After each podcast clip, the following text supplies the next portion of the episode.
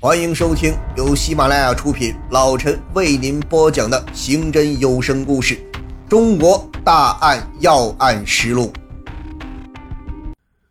辽宁省的 DNA 检测水平在国内数一数二。锦州警方在六月五日就把三根毛发带到沈阳做 DNA 检验。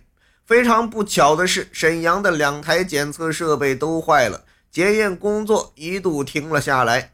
情况紧急，警方来不及等待设备修好，决定把三根毛发拿到公安部去检验。许多程序下来，结果一直在等待中。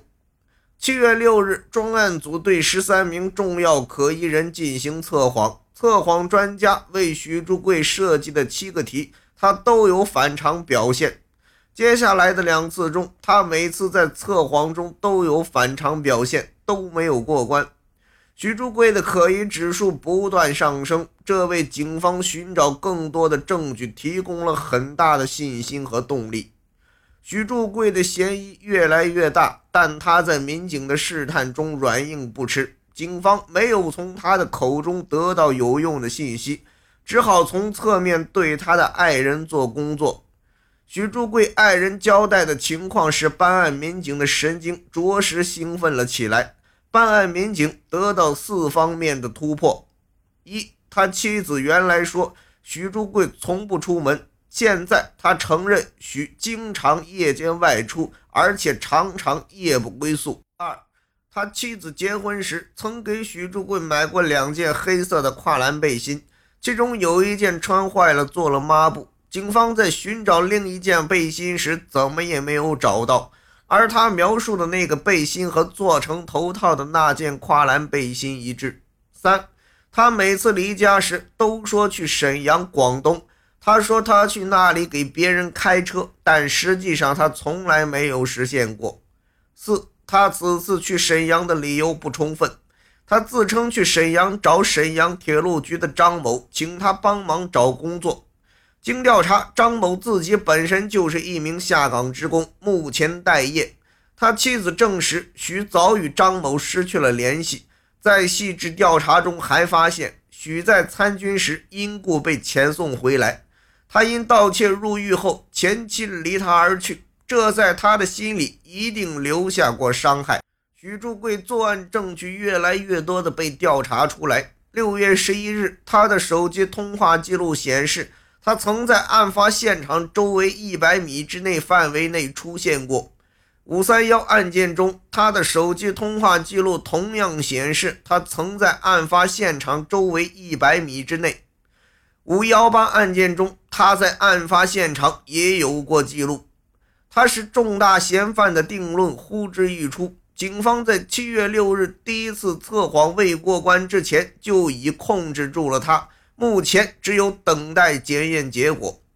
七月十一日下午，犯罪嫌疑人头套上的汉字 DNA 检测结果从沈阳传到了锦州。使全体民警振奋的是，DNA 检测结果与许祝贵的 DNA 完全一致。